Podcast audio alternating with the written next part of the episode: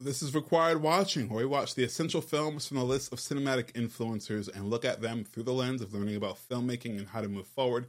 I'm your host, Trey Epps, and this movie was directed by Steven Soderbergh, written by Reed Carolin, and stars Channing Tatum, Salma Hayek, and Ayub Khan Din, among other people, of course. This movie is Magic Mike, The Last Dance.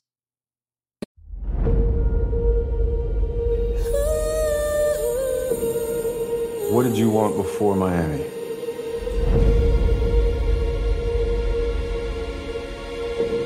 I just wanted to escape my life. I need you. Do you like bartending? It's not really what I do. What is it that you really do?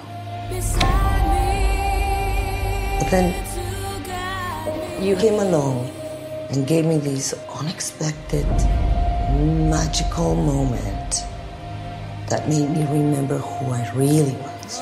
When I'm bad, I'm so bad. Come with me to London. Magic Lane is a former male stripper turned bartender who meets Max Mendoza at a fundraising event, and they have a one-night stand. Max hires Mike to choreograph a new production at the Rattigan Theater in London, which she owns.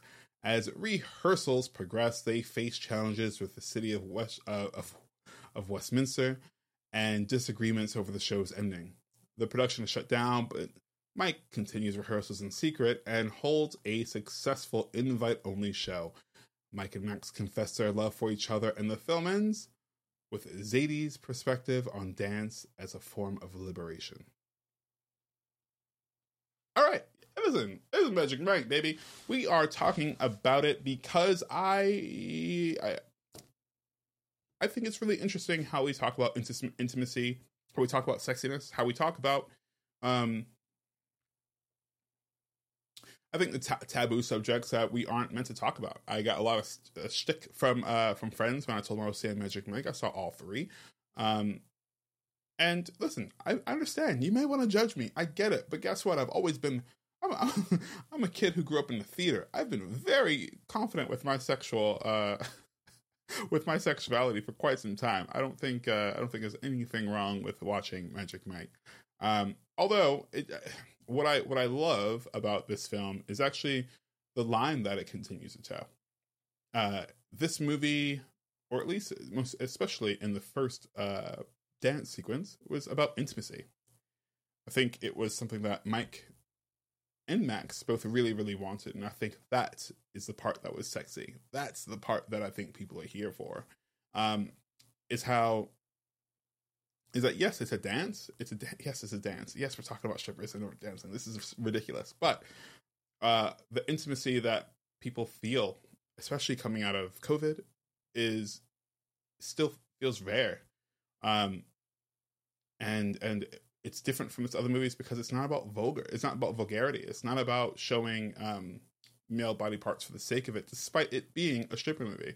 And that's what I really enjoyed. I really enjoyed that we talk about dance as an art. And even if that's sexy dance, it's still an art form that should be recognized and not condemned for whatever horniness you may feel in your life or don't want to feel in your life. One of the last sequences where Channing Tatum, I guess, closes the show or whatever he does with the show, was so beautiful, akin to like the Always Sunny in Philadelphia dance with Mac and the ballerina. This is almost kind of the same exact thing, and I felt the very same way of like watching these two dancers contort their body and perform. It really leaves you to feel things that are not just horniness. It's not about how sexy it is. It's not about any of that. It's about these two people coming together to show each other and honestly tell a story. Telling a story with dance, I think, is something that we often associate with like ballet. Please tell me who goes out to watch actual dance shows, like buying tickets to go out and watch like shows or dance shows. So having these bodies tell the story, I think, is really interesting. I think that's what this was really all about. It also serves as cinematographer, credited as Peter Andrews, and editor, credited as Marianne Bernard, because, hey, he likes to do it all and take home all the money. The only film, this is the only film in the Magic Mike series not to feature any nudity. You know why? Because we grew up. We don't need to see penises, baby. We just need to see abs and character growth. We understand intimacy, because intimacy is what's hot, y'all. Not just bodies. Thandie Newton was originally cast as a female lead and had shot at least a week's worth of scenes when she dropped out of the film, reportedly due to family reasons. Salma Hayek was replaced and reshot her scenes. I'll be honest, I think Salma Hayek's a better choice. I think there's something, I don't know. I think when I think about Thandie Newton, I think about Salma Hayek. I feel like this is like kind of made for Salma Hayek. In fact, I'm going to go one step further and say this is probably below Salma Hayek, and that we need to see more of Salma Hayek in starring in her own movies, in whatever kind of movies that she wants to. I think we need to put some respect on her name and give her some flowers, because Salma Hayek has worked in this industry for so long. That's not to say that Thandie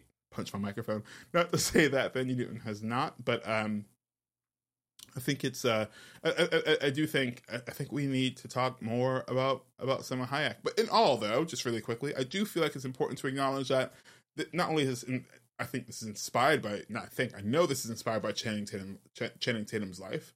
I think he had a lot to do with like the development of it all. Of course, Magic Mike, this actual show around the world about Magic Mike and the strippers and all that, taking on Chippendales. Although we should probably talk about the Chippendales show, amazing show. Another point of like, I love when actors or filmmakers are like, you know what, I'm gonna make a lane for myself, and he did, and he used his abilities to make this happen. And I like knowing that like he really like I think he was already in the business. People loved him, you know, he's got that all-American charm about him. But I love that he popped off after this. Really excited to see. I don't know what Channing Tatum's lane is, so I'm excited to see what he does next, to be perfectly honest. I want to see something surprising from him. That said, let's get the heck out of here, and let's call this bad boy absolutely not required, unless you're worrying about intimacy. Intimacy is a word that I continue to say. It's more than flirting. It's less than sex. I think it's really about the engagement of two people together, and romantic, and something. It doesn't have to be romantic. Like The Whale was really, really intimate. That was not intimate at all. That was not sexy at all. And this was a case of like how to really put on the heat and develop these characters' love story in a way that I think hasn't typically been seen, for better or for worse. So yeah, baby. Yeah, let's close this bad boy out. Thank you so much for checking us out. Sorry for my disruption in the middle of this bad boy. I'm not sure if you noticed it, but. If you like this, come back next week and let's do it again. Required Watching is a film club. It's also kind of a TV club where I talk about random TV shows in the middle of talking about movies, but let's talk more about TV shows as well. And if you have any recommendations, let me know. Like, subscribe, do all that good stuff. And until next week, peace. In a way, it takes off the pressure to understand that you're working with the best. So on one hand, there's a comfort zone. On the other hand, I had a great character. She's never done something that says I was here, and this is who I am and what I am about. It's not just about feeling free with a man dancing for you, but having the courage to take life in your hand.